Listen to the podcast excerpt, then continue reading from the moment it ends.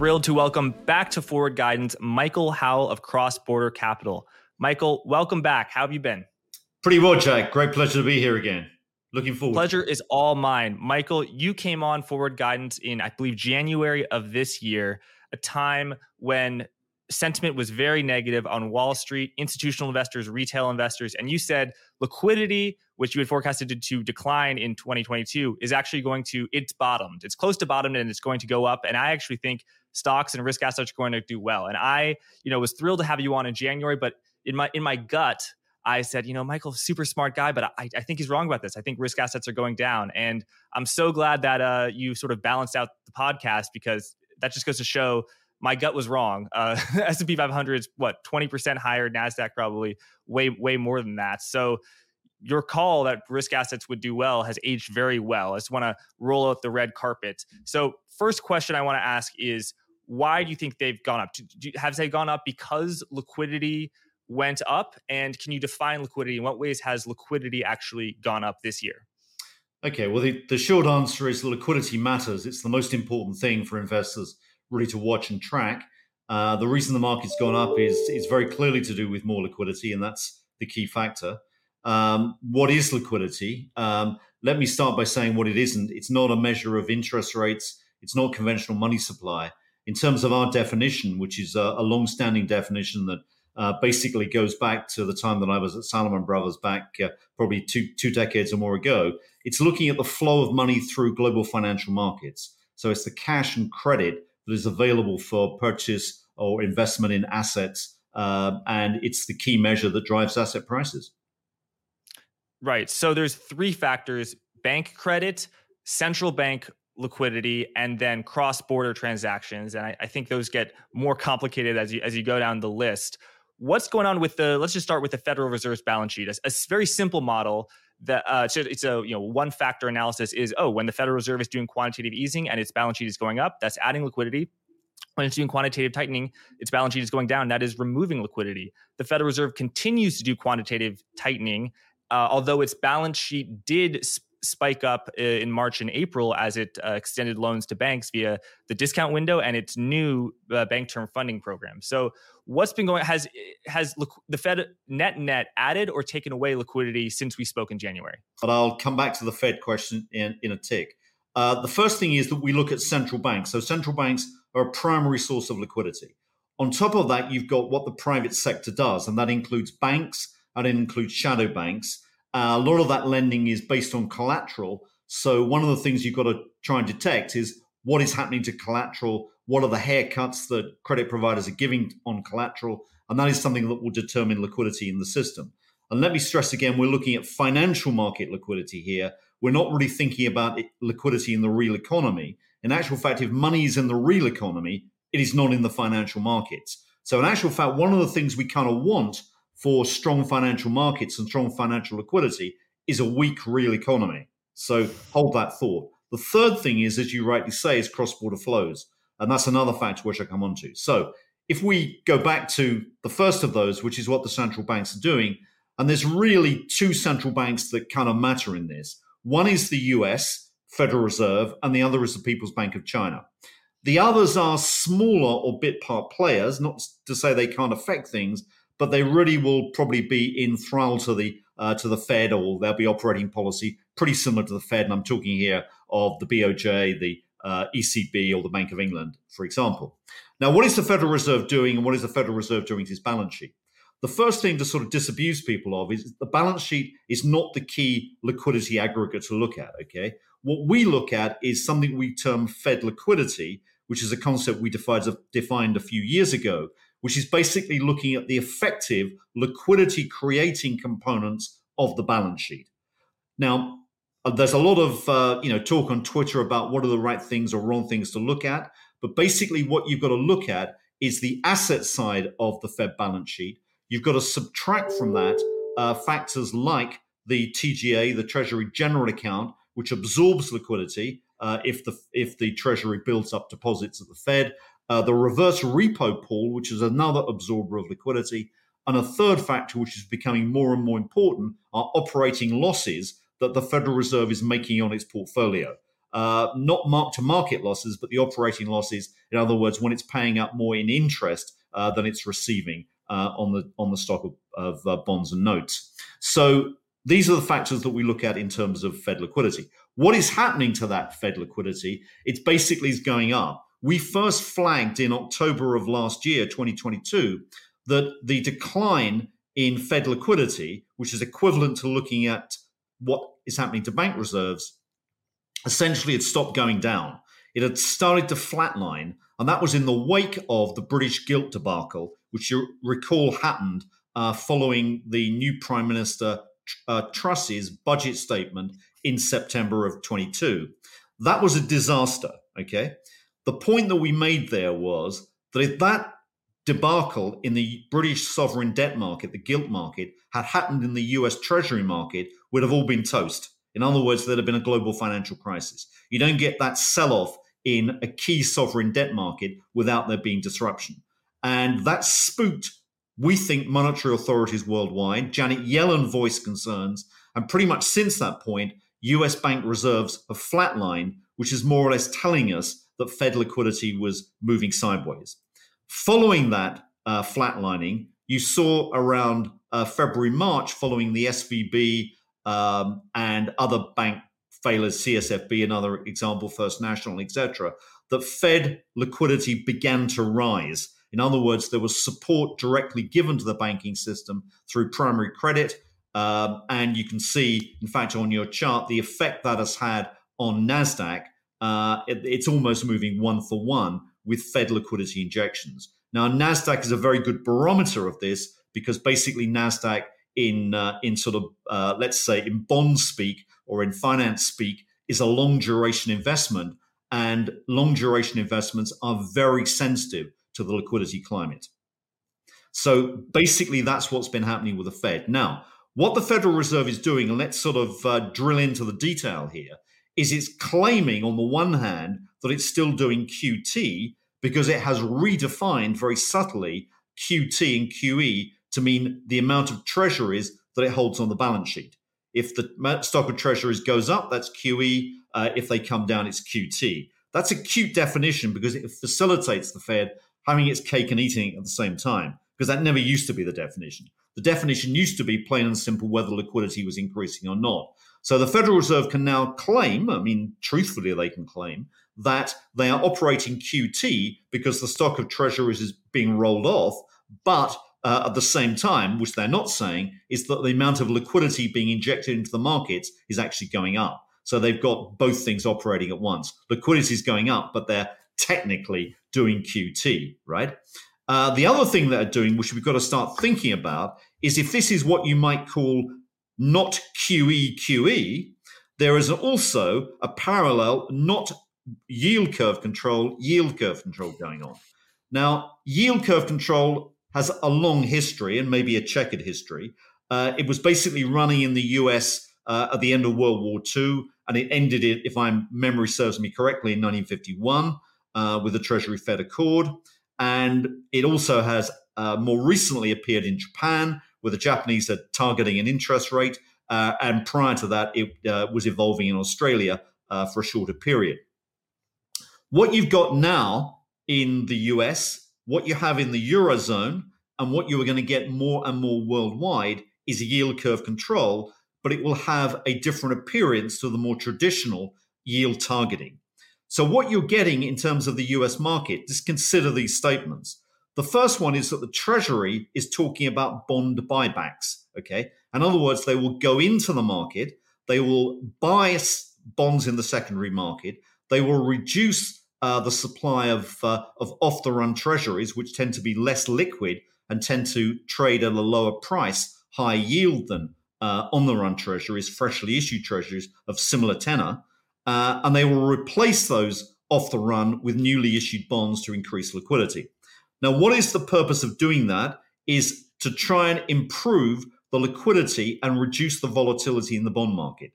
Now, hold that thought because bond volatility is key to liquidity creation. More bond volatility will increase the size of the haircut that credit providers give on collateral. And collateral is US treasuries or, let's say, high quality debt. Uh, most of that is US dollar based, uh, uh, let me say as an aside. So, number one is that they're trying to reduce bond market volatility. Secondly, they're reducing duration in the system. And what they're doing is they're issuing uh, shorter duration debt uh, uh, instead of longer duration debt. And that is something which is likely to force investors to take more risk in the markets. The third thing they're doing is they've said that they will target the money market funds with bills that they issue. Now, if you look at the uh, quarterly refinancing statement uh, the Treasury has put out, they are slated to issue something of well, well in excess of a trillion dollars in Treasury bills. This is uh, a significant amount. It's way above what uh, people would have normally expected them to do.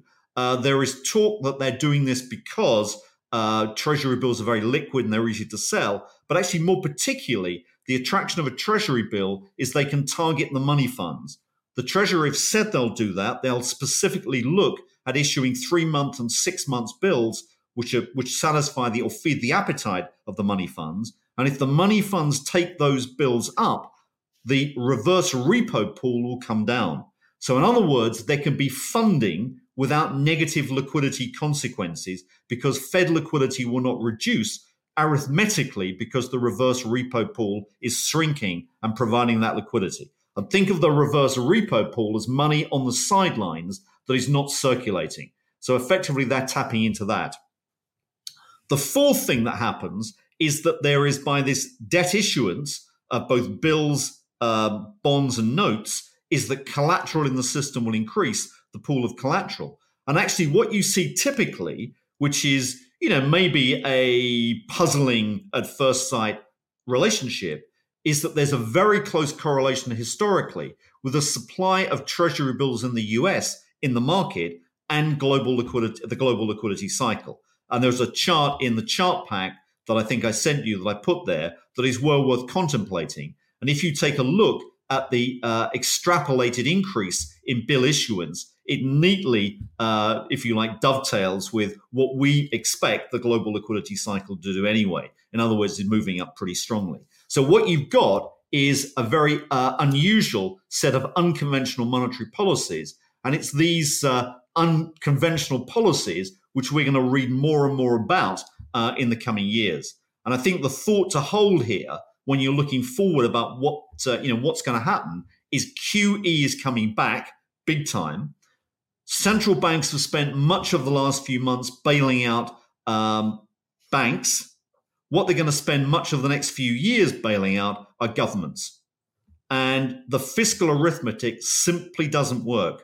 Uh, mandatory spending is slated to skyrocket in the next few years, notably in the US. But as I keep saying, the US is the cleanest shirt in the laundry here. All the others, all the other countries in much, much worse situations. Uh, and if you look at the tax base, it's already been squeezed dry, and we've got the challenge of AI, which is going to be, if you like, eliminating more and more high wage workers out of the tax pool uh, and presumably making it easier to, uh, let's say, avoid uh, paying tax in various uh, jurisdictions. So the fiscal authorities have a huge challenge. And if you say that one third of US Treasury debt is currently owned by foreigners, of which China is a large part of, the, of that pool, China is likely not to be such a big buyer in the future, which is going to put more and more pressure on domestic finance of uh, uh, of the U.S. fiscal deficit. Now, people might say, "Well, okay, what about the private sector? What about households? What about pension funds?" But the problem is, you might need higher interest rates to lure them out. And if you get higher interest rates, you're basically sitting on a knife edge because higher interest rates means that the the, the government uh, budget deficit will skyrocket and just cause a compounding of this whole debt problem. So you've got to keep rates low, which is why I'm saying yield curve control in some form must come back. But the arithmetic looks terrible, which is why QE is slated to come back big time. And if you don't believe me, believe the Congressional Budget Office, because you look at their latest projections and it's in black and white. And Michael, I want to get into the weeds on liquidity because going into this, I had a few ideas and some of them confirmed, and then you you added a lot. But just to get your view really simple, let's put on a screen this chart of your global liquidity index from from Crossborder Capital, and as you can see, it plummeted in 2022, and it has started to go back up. Is it is it fair to say, Michael, that you think that liquidity will continue to increase, and would this have an impact of continuing to support risk assets? Uh, the answer is yes and yes. Uh, it will go up. In fact, if you look at, I think it's the following slide in that pack, you'll see there's, uh, if you like, a predictor, a useful predictor, which is actually looking at the correlation between global liquidity, uh, the orange line, uh, which is an index which takes into account obviously all other countries, and the black line, which is just the US dollar component. And the US dollar monetary base, as we define it here, is simply uh, the effective part of the Fed balance sheet plus dollar holdings uh, in foreign exchange reserves of all foreign governments. Uh, and that basically is starting to accelerate quite nicely. But if you look at the correlation, it's not always as tight as this, bear in mind, but uh, certainly for the last 15 years, it has been impressively close. So I think it's worth bearing in mind that this is uh, this is underway. Uh, and then I think if you if you look at the the following slide, this is the other heads up, which is the same global liquidity cycle. And what I've put on that uh, chart is uh, the supply of treasury bills in the US economy. And that black line has been shifted forward uh, a few months. I think it's uh, six months to show that's a leading indicator. But the dotted line towards the end of that chart, that black line, is the projection using treasury the treasury's own estimates of what they expect to issue in the bill market in the next six to nine months. So there's a positive correlation between treasury bill issuance and global liquidity. That's somewhat paradoxical because uh, all things being equal, issuance of treasuries drains liquidity from the, the system, I believe. So we'll we'll get into that uh, uh, later. But Michael, so I, I, I wrote down uh, just a few things that have propelled liquidity higher, despite the fact that the Federal Reserve's balance sheet has actually declined, with the exception of March and April and the Bank Term Funding Program and the discount window. So if you were to put up chart of the S and P 500 and the Fed's balance sheet, uh, there has been a little bit of a divergence, but adjusting for that divergence are several factors, uh, many factors that, that you said. One is the fall in fixed income volatility. So the move index has gone down as we approach the later end of the rate cycle. Another, perhaps you sort of hinted at, is the TGA drain with the, the debt ceiling drama as the US government was running out of money. That perhaps uh, you know ironically was actually good for risk assets because all the money that would have gone to fund the US government went into stocks and, and stuff like that uh, maybe another was money leaving the banking system and it going into money market funds, and maybe a little bit of that trickled into to, to equities. Uh, another is the operating losses of the Federal Reserve, the fact that they are earning on their mortgage-backed securities and treasuries that they bought in 2020 and 2021, you know, one or two percent, and they're paying out five percent uh, on to the banks in um, you know excess reserves and also in the reverse repo facility. I guess the question I want to ask you is why do you think this will continue? Because the U.S. government uh, not issuing debt and basically running out of money that was a stimulative liquidity. But how will this issuance of U.S. Treasuries, you know, up to a, a trillion dollars, wouldn't that be actually be a liquidity drain? And to the extent that it wouldn't be, why not? Well, the the answer to the question is uh, it maybe is two, twofold. I mean, one is to say that uh, if the uh, if those funds come out of the reverse repo pool, then it's not a drain of Fed liquidity. That that's clear. Um, and I'm saying if it's not certain, but the Treasury is going to great efforts such as targeting sales towards the money market funds, uh, the sales of bills, that is, uh, which would basically suggest that that's what they're hoping will happen. Now, if you look at that uh, that chart, this is U.S. banks' reserves. Now, arithmetically, uh, because of the way the the the, uh, circular flow of money works. This is equivalent to federal uh, Federal Reserve liquidity injections into the system. Okay, so what you what we're showing here is the orange line comes through as bank reserves. That orange line was declining, uh, you know, according to the script written by the QT adv- advocates. Uh, it was declining very neatly up until the end of September 2022 when it began to flatline. That inflection in September of uh, last year, I think, was triggered by the British gilt crisis. I mean, I'm willing to debate that, but that's that's my interpretation. And what you've seen is a flatlining right up until the bank crises in March, February, March of uh, this year. And with SVB, CSFB, First Republic, what you saw is a spike upwards in Fed liquidity injections through primary credit availability, uh, through lending, uh, other forms of lending to the banks, etc. Uh, maybe some rundown of the Treasury General account, uh, but basically bank reserves have gone up. Now, the interesting point to draw out of this chart is that that dotted red line, uh, which was not an afterthought, but was actually put in there well before the event, is the level of reserves that a number of US academics, for example, Jonathan Wright, uh, John Hopkins, uh, has basically suggested is the, let's say, minimum level of operating reserves for the US banking system, well above what uh, New York Fed estimates have been. Um, and it so happens that if you look at that uh, dotted red line, uh, it is tracing out the path that one standard deviation below the level of reserves is also doing. So if you look at that, uh, what you can see is it seems to me is that level of reserves is being targeted. The federal authorities do not want bank reserves to fall uh, much below this threshold, plus you know minus r- rather one standard deviation. So they're giving. And that, is that um, standard deviation? Is that just saying if some certain event happens that causes a move, we don't want it to go below the dotted red line? So for, for viewers who are listening and aren't watching this, is the orange, the thick orange line that's not dotted, is that what the level of reserves actually are? And then that's the dotted the is a projection. Reserves. The dotted line is one standard deviation below that. And it okay. seems as if that is coinciding exactly with what the academics say the minimal level should be. So maybe what you've got here is the Fed is targeting. Now, we don't know that, but all I would say is if it's yellow and quacks, it's a duck. All right. And so how is the Federal Reserve targeting this level? There's the level of its balance sheet, quantitative tightening, QT, it's it's going down.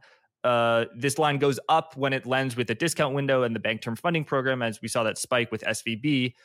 What are the other facilities? In other words, why was why isn't this line going down more? What about the gilt crisis in late September of last year caused the, the Fed to to do this, this pivot that that you see? And is it did it extend swaps to uh, other banks, or um, were those significant, or is this purely domestic? This is this is what we're talking about here is the domestic response. Uh, there haven't been meaningful amounts of uh, of uh, swaps to foreign central banks, but clearly one yeah, that that's a factor that could could occur in the future. Not, you know, we understand that. But basically, this is looking at what the, let's say, the Fed and the Treasury are doing together, because I would be very surprised if they're not cooperating on this. And if you look at what I described earlier on as the not QE QE and the not yield curve control yield curve control processes, I think they're moving in tandem. In other words, what's going on is that the Treasury is issuing a lot of bills. It wants to reduce the size of the reverse repo program uh, the Federal Reserve obviously acknowledges that, and there is deliberate targeting, uh, allegedly, uh, of particular tenors that would meet the requirements of the money funds. So I think there is a deliberate attempt to do this. So what you've got here is an engineered flatlining or targeting of bank reserves, and I would suggest that that is likely to move up, not down, in the future. And that is the source of liquidity. Now, on top of that, on top of, of the Federal Reserve liquidity, we've also got to look at the impact that more collateral in the system could have. So if more collateral comes in, and more collateral is by definition coming through more bond issuance, more bill issuance, that could be an additional source of funds. Um, in other words, banks can lend against increased collateral. But one of the preconditions for that is the, the haircut on the collateral. In other words, how much you discount it by as a lender. So if you've got uh, you know a thousand bucks in a in a bond and you want to uh, borrow against that, the bank may say, well, I'm going to give you a 10% haircut, so I can only give you a maximum loan of 900. So the size of the haircut can be important, and the size of the haircut will depend on bond market volatility. So the move index, watching the move index for equity investors is actually much, much more important than looking at the VIX index, uh, which is the traditional measure of volatility. And that's why, if you look at what's happened since the move index has come right down, uh, equities have responded quite nicely through that period. The move index uh, touched a peak, let's be clear, at 200, right? When I was in the fixed income markets, there used to be, you know, people would go ashen faced if it got over above 150. That was the time when crises were coming. We hit 200. It's now back at circa 100. So it's come down a lot. Yes, and uh, it's a great point about duration. How the longer duration the treasury, the more liquidity, the, the more it is for the the market to a- absorb. Whereas a one month treasury is is basically akin to cash. So if the treasury is issuing very short term duration, that could reduce the liquidity drain. And also, you said they're targeting the money market funds. Money market funds want that short duration paper, and also they could replace uh, the reverse repo because a lot of money market funds invest in reverse repo facilities. So, you know, we can put up a chart uh, of the Fed's reverse repo facility. Do you expect that to be drained as the Treasury issues all of this this paper? And will that not be a liquidity add, but will that negate or offset the liquidity drain of Treasury issuance if all of it comes from the RRP? Yes, hopefully, yes. We don't know for certain, but I mean that's what everyone is endeavoring to do, as far as I can see. Sorry to interrupt, wanted to let you know about Blockworks' upcoming crypto event, Permissionless 2. This ultimate DeFi gathering will be taking place in Austin on the 11th to the 13th of September 2023. It will feature the very best discussions on ZK tech, rollups, account abstraction, MEV, and much, much more. All the big hitters in crypto are going to be there, so if you're into crypto, you need to be there too. To get a 20% discount to a full three day pass to Permissionless 2, click the link in the description and use code guidance20 that's guidance20 thanks let's get back to the episode. There we go. So if we were to say over the next six months to take us into 2024 what will be the biggest adds to global liquidity? If all the features that we've talked about so far uh, you know the funding of the government uh, uh, bank term funding program discount window shadow qe how do you expect liquidity to to increase? What will be the biggest factors that are a catalyst for a further increase in liquidity over, let's say, the next six months, or, or you can choose a longer time horizon? Well, I think the I mean the answer is that we're we're in a, a liquidity cycle uh, upturn. That liquidity cycle upturn will not be a straight line, but the next peak is likely to be 2026. And the point that we've been making is that uh, you know after suffering a headwind, uh, investors suffering a headwind over the last 18 months with liquidity being drained. And uh, what they're beginning to catch now is a tailwind, and that tailwind should last uh, two to three years, uh, if we're correct. Now, it may have more impetus because the there is this threat, as I uh, pointed out, that central bank QE has to come back big time to basically repair government or fiscal finances. And that's the other thing you've got to start thinking about. In other words, we're moving into a new era. The COVID crisis was a watershed in many ways. Uh, but it was a watershed in terms of the policy decision of how government spending was funded. It was not funded by higher taxes. Okay, that is unusual. It was funded entirely uh, by issuing debt, and the central banks took that debt up. Uh, what we've got is a similar problem coming up because you've got another big spending program, which is being caused by effectively two things. One is aging demographics, which are forcing mandatory spending programs up. Uh, and you've also got the defense uh, bill to pay. And if you look at CBO projections, Congressional Budget Office projections, they've got a relatively passive uh, forecast or projection for defense spending. If you get back to Cold War levels, when America was spending at least 5% of GDP on defense, then you're starting to look at serious uh, levels of debt issuance in the next 10 years an average of 2 trillion a year, in fact, and the Federal Reserve will likely have to come in and take a large share of that debt issuance. In other words, the Fed balance sheet goes up. Now, if you look at, uh, at uh, Treasury, sorry, I beg pardon, if you look at uh, CBO projections of Treasury holdings, currently the Federal Reserve is holding about 5 trillion in treasuries. According to the CBO, uh, by 2020, sorry, 2033, that will exceed 7 trillion. On our estimates, you're thinking of nearer 10 trillion. So QE is coming back big time. It's coming back big time, but it will have to be real quantitative easing, not this shadow, not QE, QE, right? Right? Because th- that's one thing when you put, we put up the chart of treasuries uh, causing liquidity to go up a lot of that, I mean, particularly 2020, was because the Fed bought all the treasuries in March and April of 2020, as well as mortgage backed securities, uh, agency mortgage backed securities. But uh, how will the how will they do this? Because the last not QE QE was in September of 2019, and they had the uh, repo facility. In what way will they enact shadow? You know, what what facility will it be, or will it be a facility that doesn't exist yet that they'll sort of make up? I don't think there has to be any any sort of subterfuge necessarily. I think what they'll do is basically just buy treasuries. I mean, they're going to have to do that. Uh, maybe they're not going to stand on a soapbox and shout about it, um, but they'll do it, and the, the, Federal Reserve has to come in and buy buy the debt. I mean, you know, I may be wrong, but then you've got an even worse situation in prospect if they don't do that, because who else is going to buy? Uh, you've got a, you've got a big deficit that's almost set in stone. And I keep saying, and um, this is not, uh, you know, knocking the US. The US is the cleanest shirt here in the laundry. Make no mistake. The other countries are in a desperately bad situation.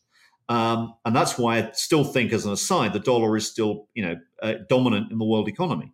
But if you look at how this is going to be funded in the US, uh, foreigners are not going to be buying uh, so much of the debt. They own a third already. And the question to ask is are the Chinese really going to be such big buyers? Are the Saudis going to be as big buyers uh, as they've been in the past? That must be a serious question mark.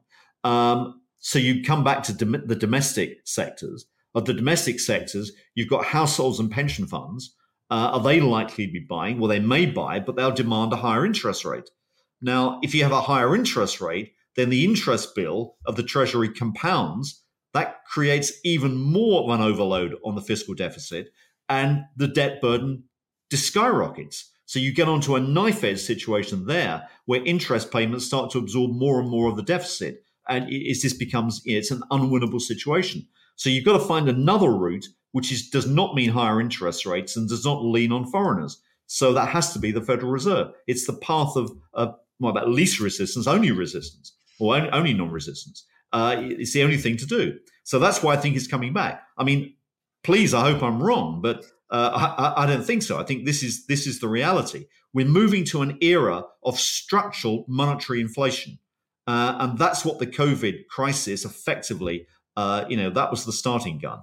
Uh, this is what's happening big time now, and you've got to change asset allocation accordingly. Now, the point that we make, and we, I come back to maybe one of your earlier questions, which is why has the market gone up? Uh, the market has gone up. Let's, for the simple reason that the discount factor, uh, in other words, the PE has expanded. Now, if you look at how uh, capital markets work, and let's take a very simple or straightforward example of uh, of uh, the equity markets. People think of the equity markets as having two moving parts: an E, which represents earnings, and a PE, which is the multiplier applied to earnings, which gives you your price. Now, the focus of economists is 100% on the E, right? And what they're telling you is that the E is going down big time. But that's not how markets work. Markets work on the PE. 80% of the movements in the S&P or any major index is about movements in the PE multiple. So what we focus on is what's driving the PE, and that's the key question. Um, in my estimation or my experience, what drives the PE is two things. One is rising liquidity, and the second is falling inflation. Now, have we got falling inflation Well, we can dance on the head of a pin and say maybe yes, maybe no? But the reality is that inflation is going down. And we do a measure, which I think are included in the charts, which is basically looking at what we think of as the inflation pass through. It's a measure of inflation persistence. Now, what that inflation persistence measure is, is a very simple for those that are sort of statisticians and slightly wonkish. It's an autocorrelation coefficient, but it basically looks at the effect of shocks to inflation in the US system. And it basically says how long do those inflation shocks last on average? Now, if you look back through the course of history, starting in the 1950s, you can see that inflation shocks generally don't last very long until they do. And the big episode was in the late 1970s, early 80s, when Volcker came in to fix the problem because the inflation pass through was right up at over 50 months. So, what that's saying is that if you get a shock to inflation in June, that's going to persist in the pricing structure. It's going to echo or have a ripple effect for basically 50 months. So, you're talking about, you know, uh, well over five, you know, almost five years, four and a half years of of uh, problems. Now, if you look at where we got to in 2021, the peak was 31 months, almost three years. So inflation shocks were likely to affect or distort adversely inflation expectations for up to three years. And that was telling us inflation was becoming embedded. But where we are as of the, la- the last print last month uh, was down to 11, just over 11 months. Now, the rate of decline on that estimate or that, that pass through statistic uh, has been more rapid than during the Volcker years. It took five years really to get inflation persistence down. And what you're getting now is it's happening quite quickly. And that is a very important heads up to how the market works because basically the market is driven by uh, inflation. Now, if I give you another, I want to give you another uh, way of looking at that. And if you take a look at slide 21, you can see uh, maybe that uh, indicator at work.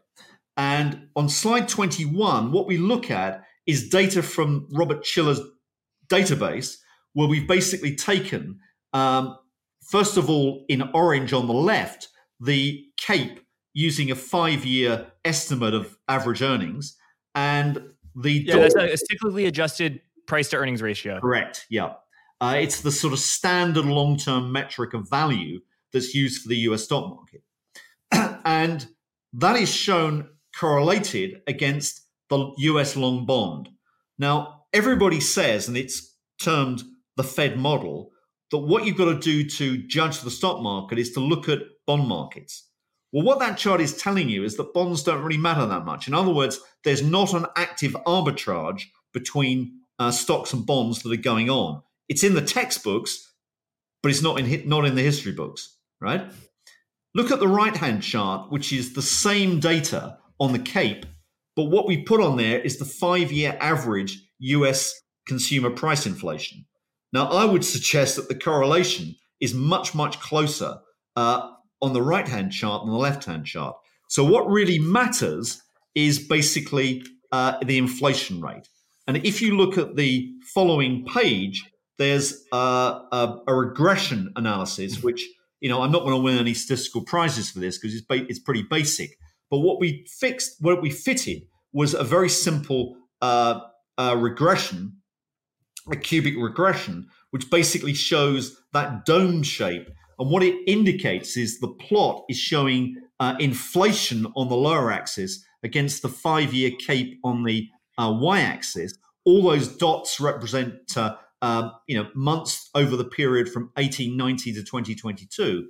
And that regression basically has a peak at around 2% inflation. So, what that's saying is that in terms of valuing equity markets, there is a sweet spot around 2% inflation. If you go towards deflation, negative inflation, in other words, the market gets viciously derated because then you get insolvencies. It's very difficult for corporations to deal with falling prices, as we know. If you go for higher inflation, the market also gets derated. That was the story of the 1970s. But providing you don't go too far to the right, the equity market holds up. And if you get falling inflation, in other words, if you're, say, let's going from uh, 4% back to 2% or from 6% back to 2%, you can see there, moving up that black line, you get a re rating of the market upwards. And that is what's going on. So the key here is understanding that dynamic. Now, if you flip on um, two pages, uh, what you'll see is another metric that we like. And this is how we've defined uh, what's been happening in the market. Now, everyone is focusing on, let's say, the PMIs. And I'll describe this chart in a moment. In other words, the purchasing managers' indexes, the US ISM index, you know, people say is a great predictor of the economy. Yeah, it is, okay. But also inflation matters. So what I've done in this chart is to take the New York Fed and the Philly Fed PMI uh, questionnaires, the monthly ones, and subtract from that data the prices paid subcomponent. So, in other words, what you're looking at is the differential between, let's say, output expectations and inflation expectations. So, basically, what this is saying is that if the economy goes up and there's no inflation, then that black line will rise. and the orange line is the S&P one year later. So in actual fact, we've advanced that black line, pushed it forward 12 months. So it's predicting what the market should do. And the orange line is the year on year change in the S&P. So think think this through. If you've got an economy that is weakening, but inflation is falling faster, that black line goes up, right? Yep. That's what we got. Inflation is falling faster than the economy is shrinking, which means the market, the stock market, the PE is being re rated. And all the emphasis on the E, we think, is exaggerating uh, the negativity about the market. What you've got to look at is not the E, but the PE. And the PE is driven up by falling inflation and by more liquidity. And more liquidity is coming in a number of ways. It's coming because the Fed has switched off QT.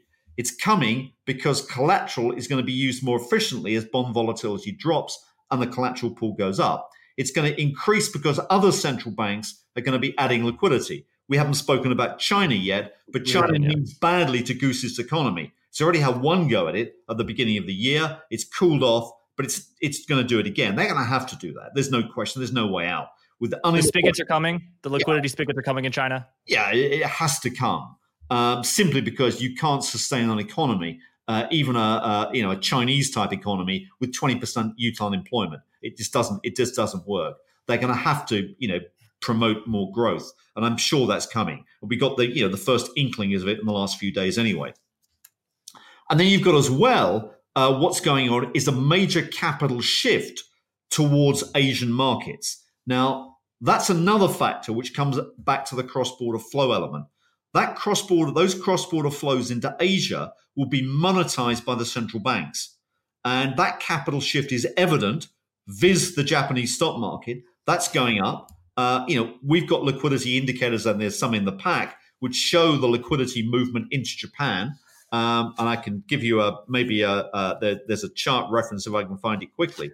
But basically, what that's showing on page 17 is the Japanese liquidity cycle uh, and the Nikkei 225 index, and basically that's showing why uh, you know the Japanese market's going up. And if you believe that liquidity is going to continue to go up in Japan, then the market must rise uh, pretty well. You know, Warren Warren Buffett's made a brilliant call here by shifting some of his funds into Japan, uh, catching it around the bottom. Uh, you know, great great call as always.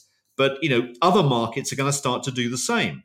And so, yeah. what we've got to start thinking about is the effect of these capital shifts. And just to look at the capital shifts, I think there's a slide I put at the uh, end, right?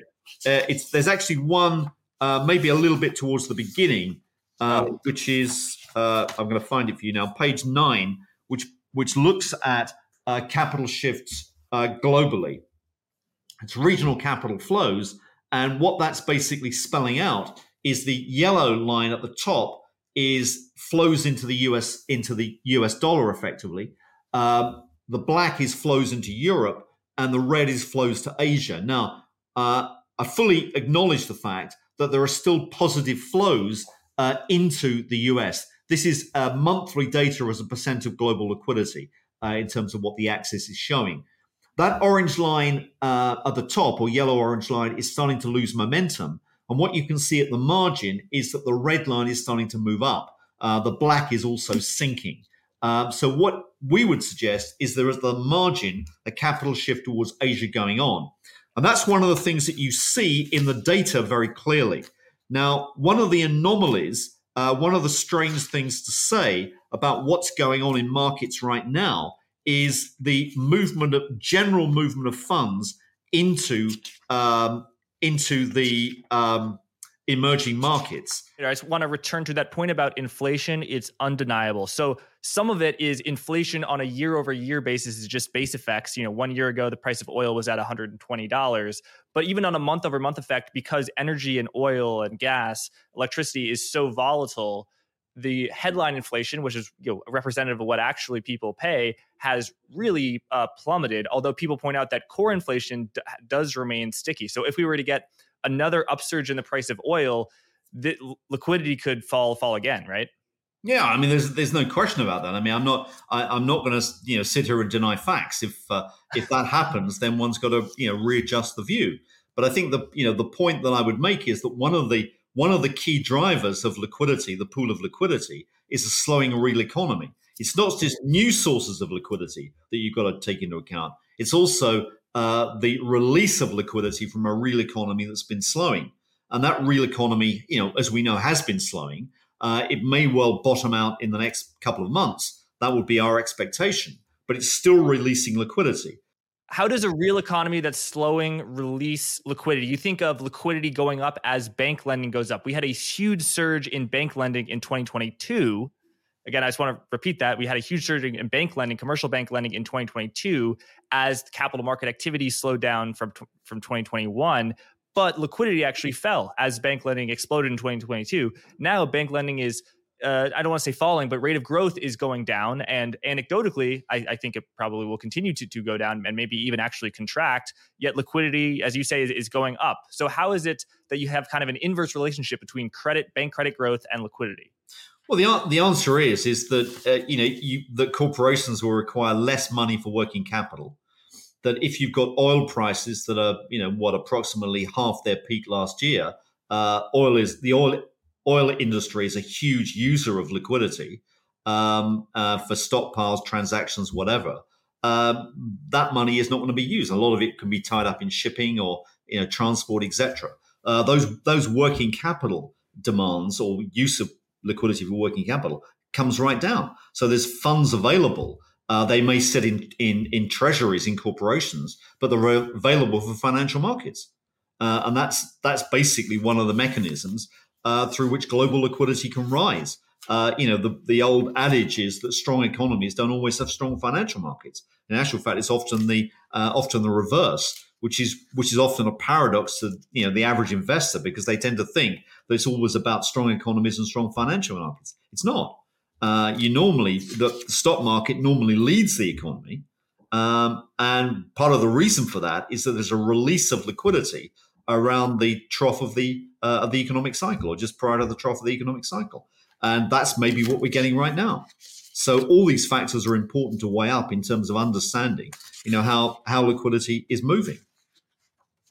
And how does bond performance play into that? Because liquidity has been rising, it's been going into stocks, but not to bonds. Bonds are actually have suffered even as inflation itself has gone down. Does that mean that growth has been uh, out, outperformed expectations and that we're not into a recession yet, or do you think we are into recession yet? Like, what are what do you make of the, the bond performance, liquidity, and how that indicates about uh, a potential recession and where we are in the business cycle?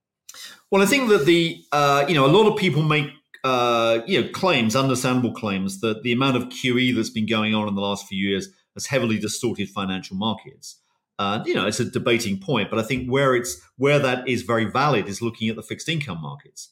Um, and you know, one of the the biggest anomaly uh, that I've seen in my career uh, you know, still exists in the US Treasury market, which is hugely negative term premia. Now, term premia are a wonkish concept.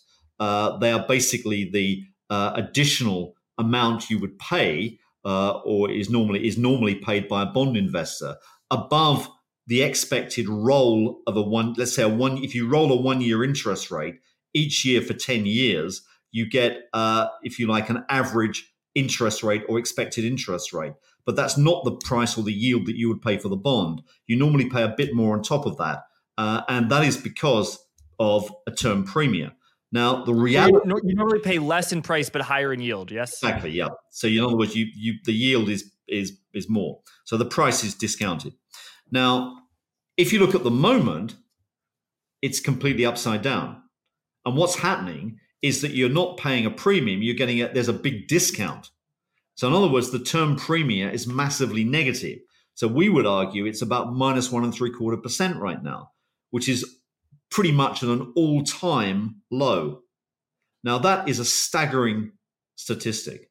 And why is that? The answer is probably because there is a shortage of collateral in the system. Now, what that tells you is that if the Treasury is going to start issuing a lot of debt in coming years, that yield or that that term premium is going to start to uh, become less negative and maybe move back to zero. excuse me, which is what you would expect. Now, if that's the case, that is going to put upward pressure on yields, even despite the fact that you may get the, the Federal Reserve cutting interest rates. So, our point in the last couple of years has been look, bond markets are likely to be awash. They're, they're, they're at best going to trade sideways. Many people have been saying this is the best time to buy bonds. It's not. It's a decent time to buy bonds, but the best time to buy bonds is later in the cycle when the yield curve normally drops. This is a stage when you tend to get a yield curve that doesn't move very much, or if anything, begins to steepen a bit. Uh, it's not the time when bond returns are normally at their best. Okay. Uh, now, the reason for that is that what happens is that even if policy rates are cut uh, because of recession fears, what you find is that term premia rise. So, what you gain on lower rates, you basically lose on higher term premia. And if you take a look at a chart on page, I think it's 50 in your pack, what you'll see. Five zero, five zero, five zero. What you'll see is a chart which looks at the term premia on the US Treasury market in orange, and the black line is looking at expected terminal policy rates. Now, if you look at that, what you can see is that's the blades of a pair of scissors. And as the black line goes up, so the orange line has gone down. And as the orange line goes up, it may well be that the black line comes down. And so add those two numbers together, and you get the yield, approximately the yield on the 10 year bond. And those two are not designed to be correlated, in actual fact, or negatively correlated. In fact, over the long term, they have zero correlation. Uh, the term well, correlated on this chart, I'll, I'll say that. And so, all things being equal, I know things are never equal, but all things being equal, a ne- uh, more negative term premium for bonds uh, would lower longer term interest rates relative to short term interest rates, so would incline it to uh, a lessward upward sloping or an inversion of the yield curve. And that's exa- exactly what we have now, where the 210 spread is my wow minus 93 basis points. So the two year yield is 93 basis points higher than the 10 year yield. And by the way, shorter term interest rates, the three months, six months, are higher than the, the two years. So the curve is ultra inverted. Isn't that a financial setup that's hostile to liquidity creation? Because I mean, you talked about how uh, it's a, whether it's a good opportunity to buy bonds on an unlevered basis without borrowing money, but on a levered basis. I mean, to borrow money at 5%, overnight money at 5%, and to buy what? Uh, a 10 year treasury yielding 3.7%, you're losing money every single day. Isn't this an inverted yield curve? I mean, that's what they that's what they, they teach us in school. Uh, is is very hostile to liquidity, right? Well, it, it, can be, but actually, in actual fact, if you take a look at, um, uh, and I'm going to point you towards another chart. Uh, if, you t- if you take a look at page 47, what you'll see is the relationship between liquidity and the slope of the yield curve. Now, this is the actual data, the actual yield curve. Uh, this is the 10-2. Uh, okay, we accept that maybe that in the last few days that black line has gone down again. But if you look at the history over that period, the orange line is showing US liquidity on our measures, and the black line is the slope of the yield curve. And the, the orange line has been shifted forward, as the uh, title says, by nine months. So it's a predictive indicator. So what we are suggesting is you're going to start to get a steepening yield curve. Now that's exactly what you'd expect. Uh, you know, at this stage of the cycle, you should begin to see the yield curve steepening. Now, I haven't cheated on this chart by beginning in year 2000. Uh, the data goes back consistently back into the 1970s with a very similar relationship. Uh, and what it basically says is the f- flow of liquidity drives the you know drives the term premia and it drives the slope of the curve. Now, the point about this this uh, narrative is basically what it's saying is that the yield curve is very distorted at the moment, uh, not only because liquidity has been at a very low level, uh, but it's also distorted by the fact that uh, treasury issuance uh, has uh, been absent for the last few months because of the debt ceiling. And that's one of the factors that may well be causing a, a near term scarcity of treasuries, which has been basically pushing um, you know, yields down uh, or certainly uh, causing the curve to invert more aggressively. Uh, what I would point you to, Jack, is to look back or to think about, you know, hold the thought that the term premium on the 10 year bond is about minus one and three quarter percent. So if that is an artificial, uh, that's a distortion. If it's normally zero, uh, then you should be adding to the 10 year bond uh, 175 basis points. which would give you a very different shaped yield curve. So a lot of the distortion is coming through the term premium, and I would venture that that is uh, because of supply and demand for treasuries right now. And so, do you think that the 210 spread will get less negative and, and uninvert by a bear steepener long term, the 10 year rates going up, or by a bull steepener, two year rates going down, which is kind of a synonym for the Federal Reserve actually cutting rates? I think it'll be, in truth, it'll be a bit of both. I think that there, there's a, you know, I don't think the, the curve is going to move that dramatically in the next 12 months. Um, but I think it's probably a combination of both of those two things happening. Yeah.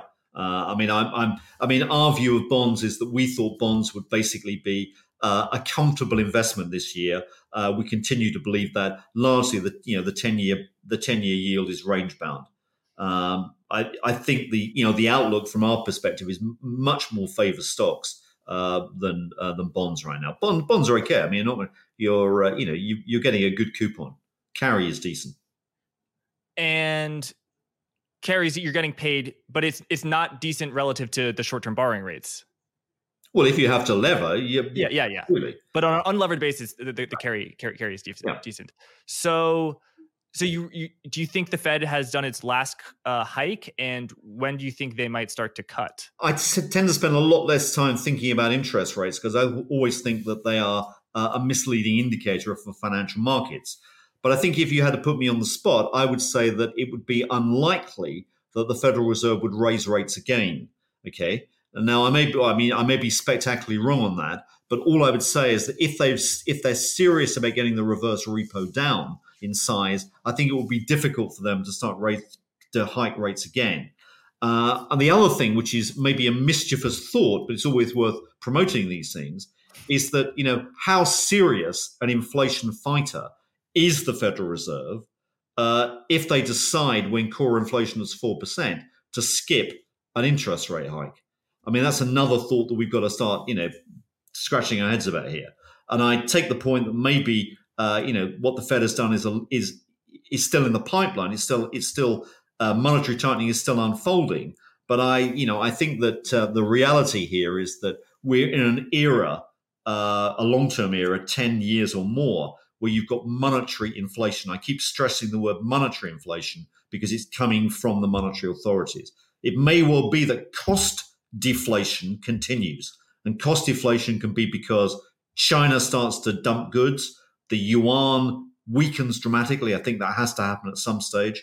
Uh, that you get, uh, you know, demographics, uh, rather like in Japan, causing price deflation. All these things can happen, right? But that's much more on the cost side, not on the monetary side. It may be that there are other factors that cause costs to go up, but the high street price is a combination of both of those two factors. It's cost inflation and monetary inflation together rolled up in a hybrid. And what I'm saying is it's monetary inflation that really bothers me in the medium term. That may be good for stocks and it may be good for crypto and it may be good for gold, but I don't think it's good for bonds. Thanks. And just to uh, get clarity, where do you think in the U.S. at least we are in the economic cycle? Are we about to enter a recession, early into a recession, late into a recession, and about to uh, exit one, or no recession at all? If you let me show you one more chart, page forty-one, take a look at that uh, that chart, and then we can we can debate what that is. The uh, let me just explain what we've got here. Uh, we do a lot of modeling, as you probably uh, gather. The orange line is an AI based model of the world economy. Okay.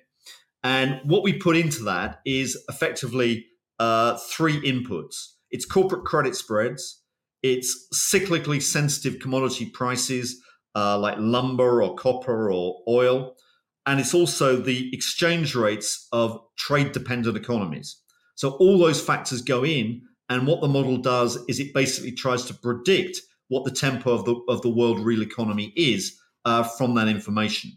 Now, if you look at the dotted line, that is the relative price of cyclicals less defensive stocks in the market.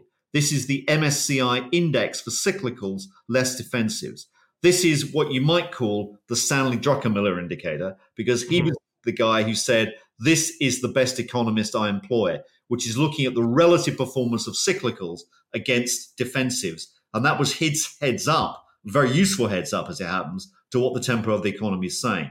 Now, if you look at what the AI model is telling us, right, this remember is for the world economy, not for the US. The AI model is suggesting that uh, the world economy saw its low point several months ago. Okay, this clearly doesn't preclude another a double dip. So let's be clear. But the dotted line is the relative performance in the stock market of cyclically sensitive stocks against defensives. Now, mm-hmm. both of those are saying the same thing. There are times when they didn't, but uh, certainly for the last decade, they've been tracking pretty closely. And I think that's something to think about. So that gave you uh, a pretty good heads up as to what to do in the markets. Uh, start buying cyclicals. And this is global. So last year, China, you know, was huge recession, and Europe uh, economy was very bad because the price of natural gas went up like twenty times. Correct. Uh, what about in the U.S. though? Do, because the U.S. economy has so far been resilient. At least that's what people are saying. Yeah, well, I think you just got to look back at uh, uh, some very recent indicators. Look at the uh, New York Fed Empire State Survey came out last week. Uh, look at the Philly Fed came out uh, again last week. Uh, what did they show? A significant bottoming in output expectations. In other words, the economy seems to be bottoming out. Take a look at the Michigan Consumer Survey, came out a day later, exactly the same message. It looks like the trough may well be pretty close. Um, and you know that's what if you look at other leading indicators. I mean, I'm sure a lot of people will will uh, uh, you know uh, say I'm wrong here, but other leading indicators seem to be saying much the same thing. You know, look at orders less less inventories for the ISM. Uh, that that spread is telling you that there's uh, probably a bottoming in the economy. Got it. So yeah, the, the slowdown already happened. Uh, you, you could be right. I mean, I, I hope I hope you are right. And I think I think the thing to say is, as a final thought, is the stock market may be right because the stock market always tends to bottom about six to nine months before the economy does. So it may have got it absolutely spot on this time uh, by beginning to pick up at the back end of 2022, about six to nine months before what we're saying could be a real trough in the economy. Right. Although the broad based Russell 2000 or Russell 3000 is has been lagging the S&P 500 which has been lagging the Nasdaq it's it's really the leadership has really been concentrated in a handful of stocks that are centered around uh, AI or at least are thought to center around AI you know the one being Nvidia which is you know up this was like tripled tripled this year um, but I think I think the best two sectors of the market, but you correct me because I may be wrong, are house builders and semiconductors. Uh, I, you're definitely right about semiconductors. That You're probably right about housing too. Yeah, yeah, you're, you're right. How, um, and semiconductors is a cyclical industry, but is it actually is this move a secular thing? If if AI is legit and it's not a bubble, then the move in semiconductors is not necessarily a cyclical indicator. But you're absolutely right about housing, and that that's uh you know um, you're, absolutely, you're absolutely right about housing. Okay, so now let's move, let's move on to other central bank uh, liqu- liquidity injections, cross border flows, non US. First, let's talk about China. Mm-hmm. I know uh, China, it, its economy reopened October, November of last year. The stock market, Chinese stock market bottomed late October.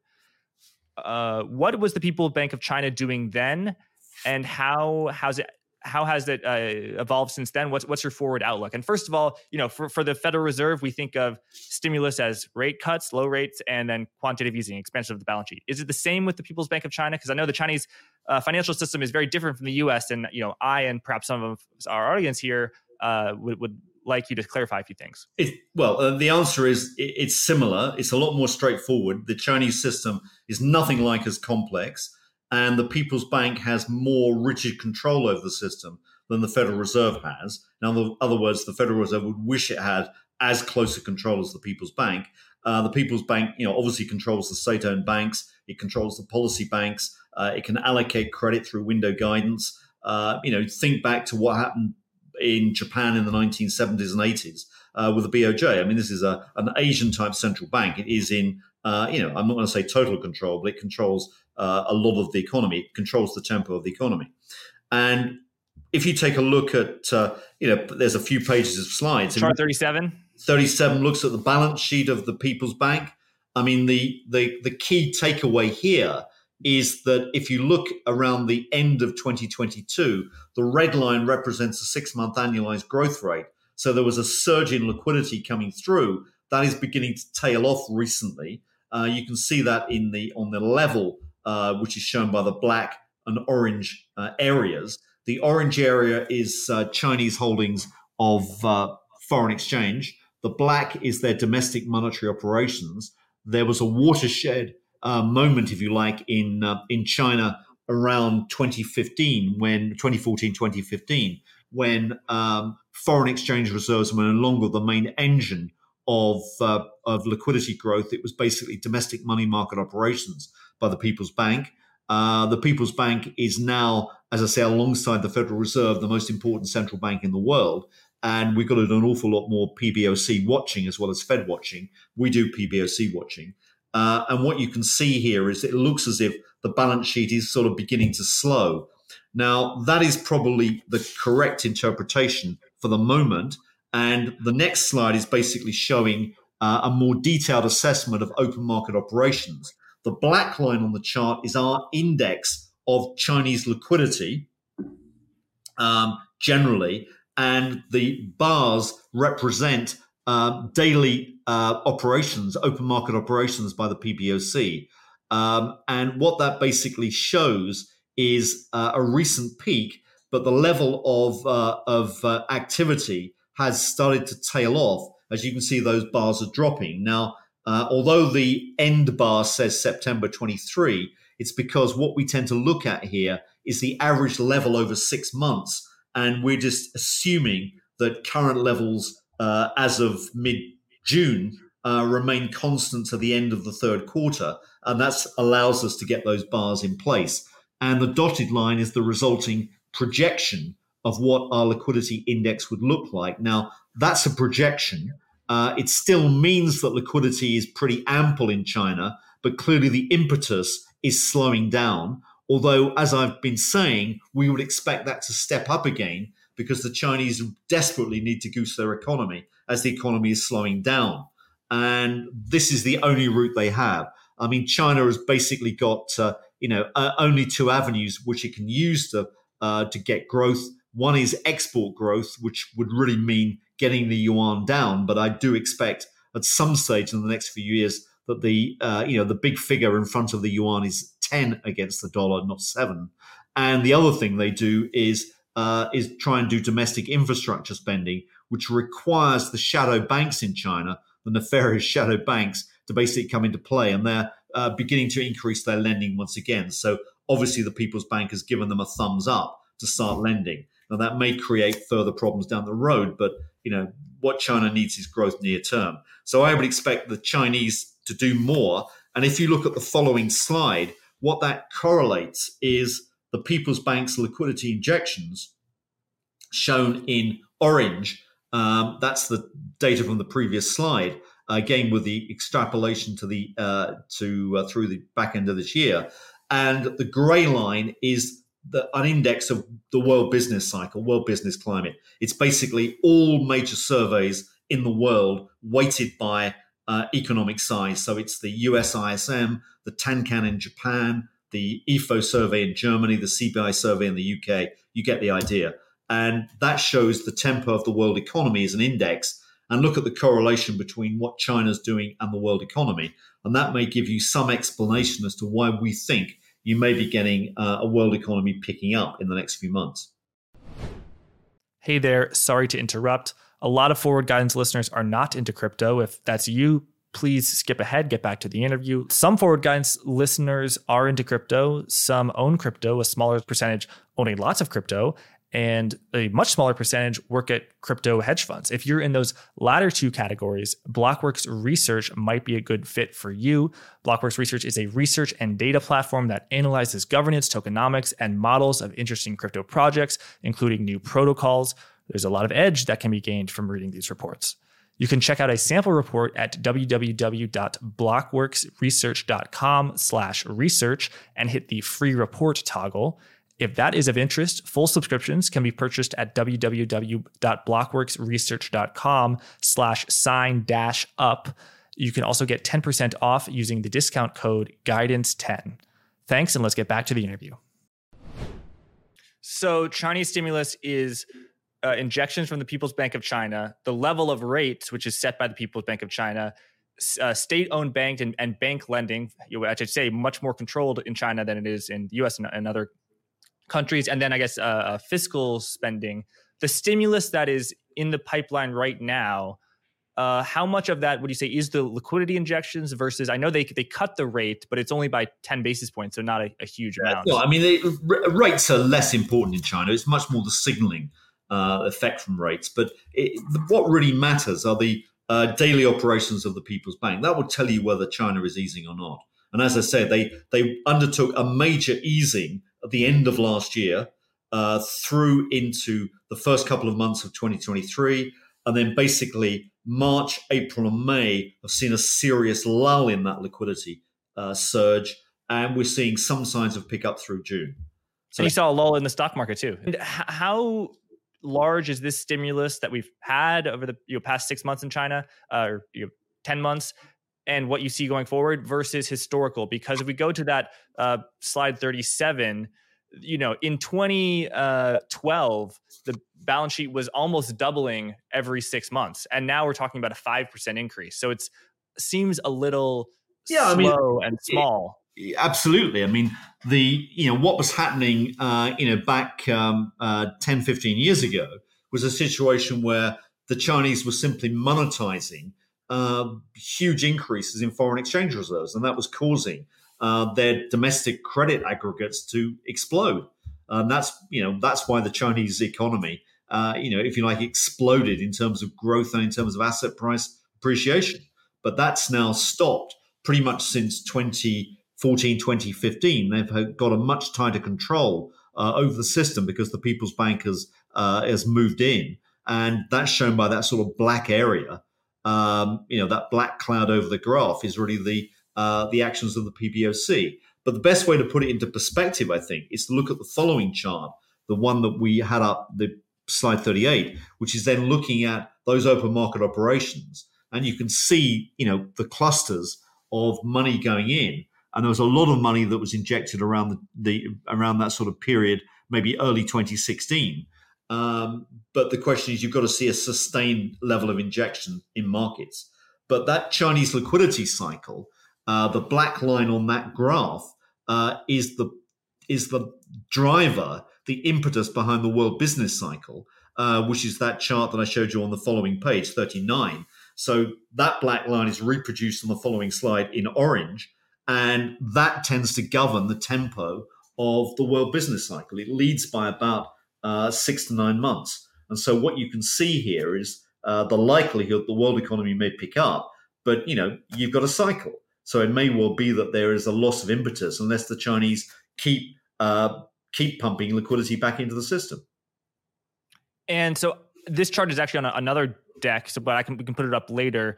You're tracking liquidities for each country, and the one of the very few countries where liquidity is actually positive above 50 is in China, where it's at 72 uh, elsewhere, you know, in the U.S., liquidity is still low, but it's going up. So, would you say the rate of change of liquidity is more positive or more important than the level of liquidity?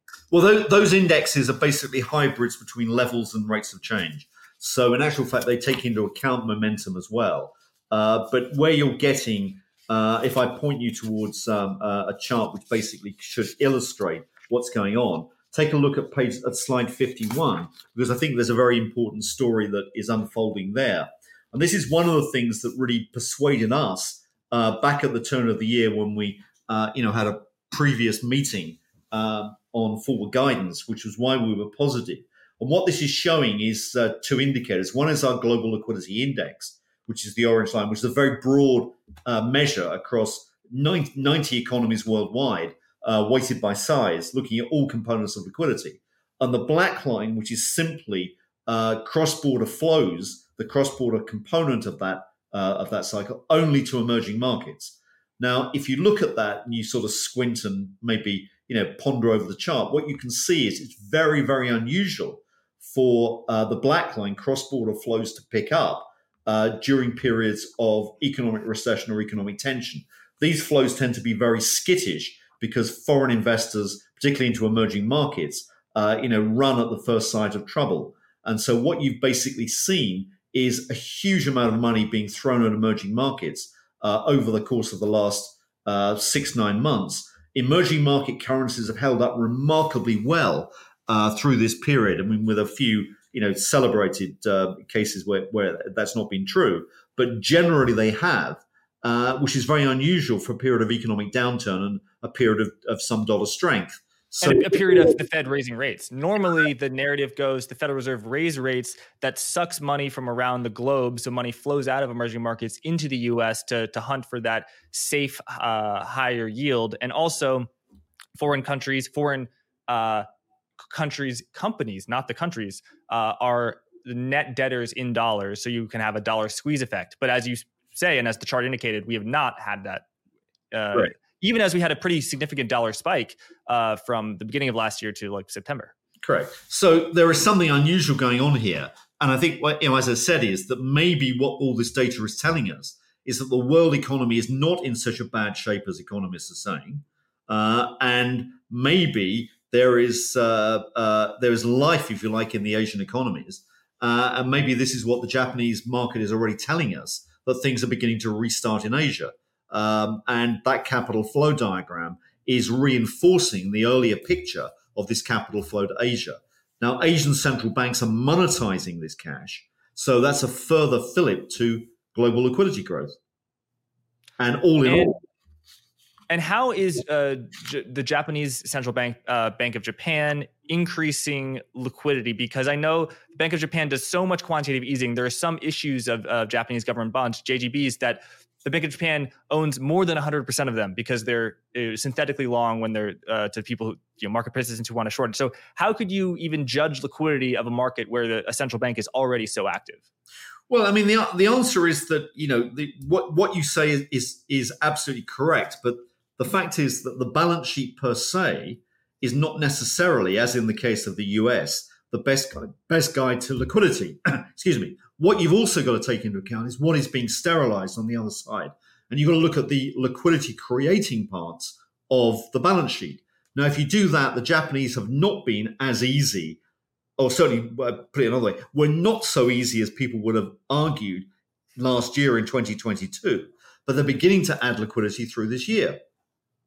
And that that's the difference.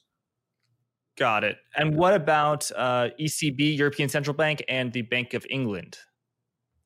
Well, you know, I, I, hesitate to say they're sort of bit part players in all this, but uh, but you know they're they're not really the ones that matter that much.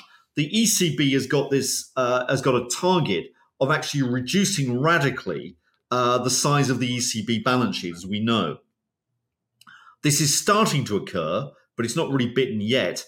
But I'd say good luck with that because I don't think they're getting anywhere near uh, their projections uh, for the simple reason that it would it would it risks uh, banking instability in the eurozone.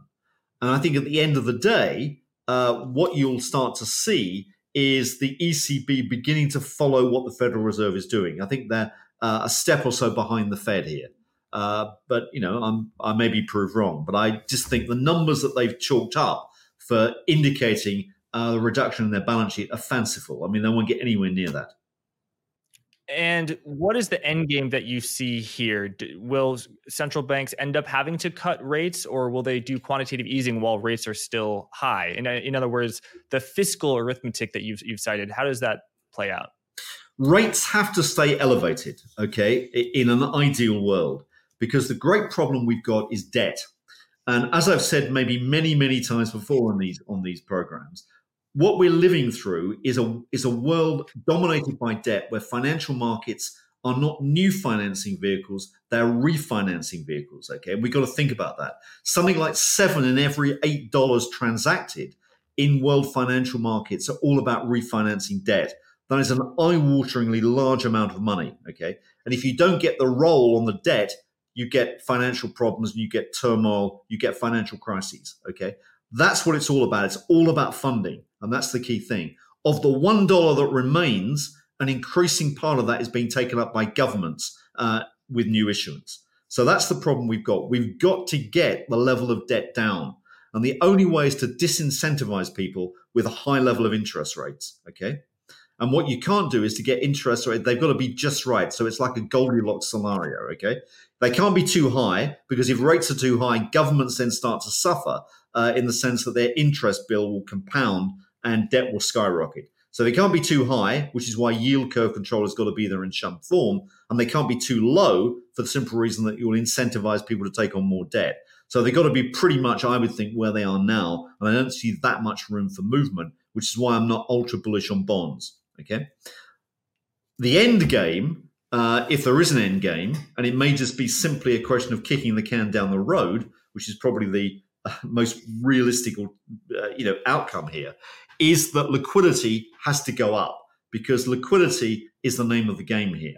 Markets are dominated by liquidity. Central banks create liquidity. Central banks are being asked to create more liquidity.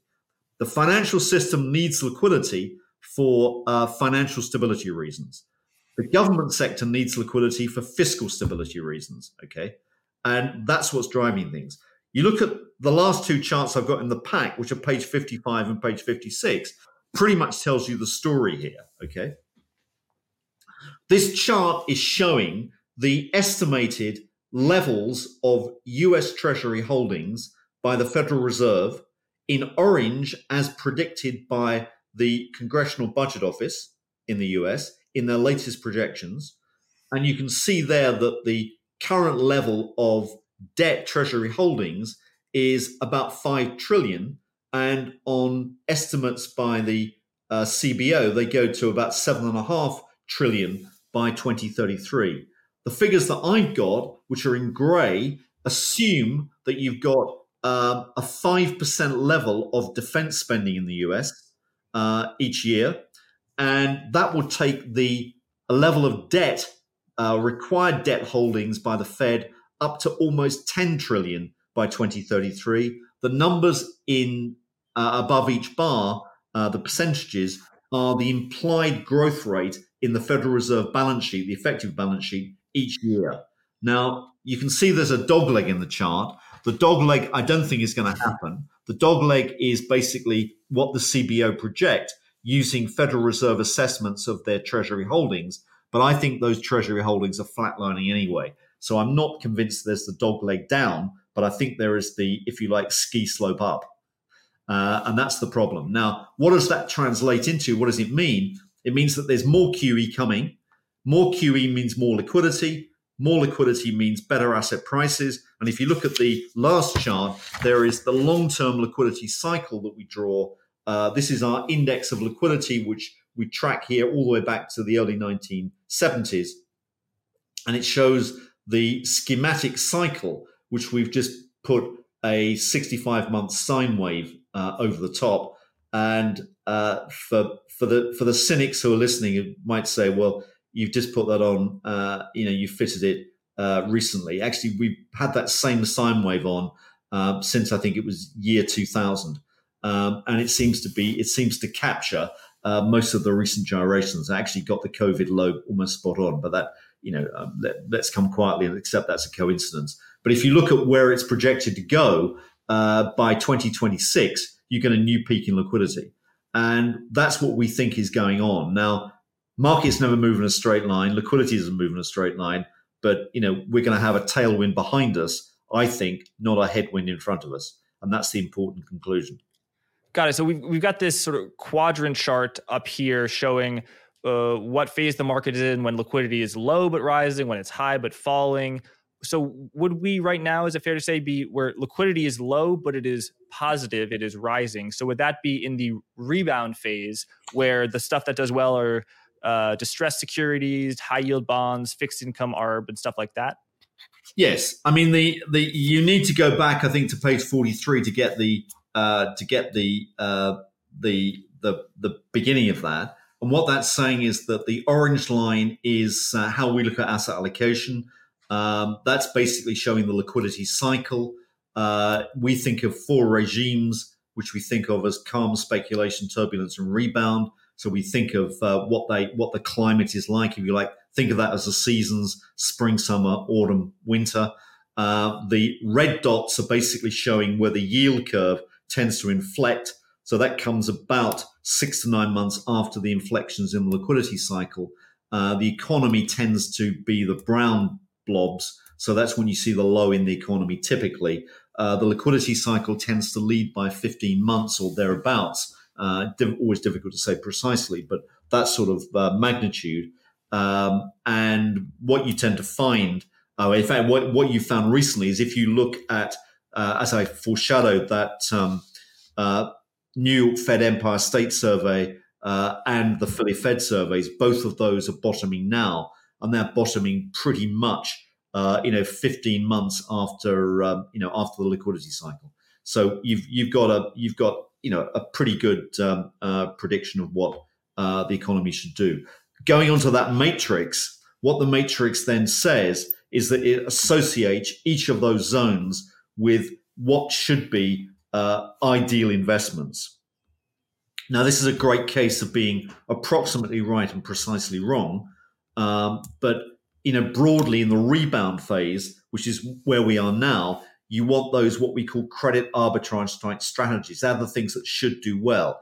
Now, you know, this is not drilling down into the, into the detail. It's saying approximately start to investigate those areas.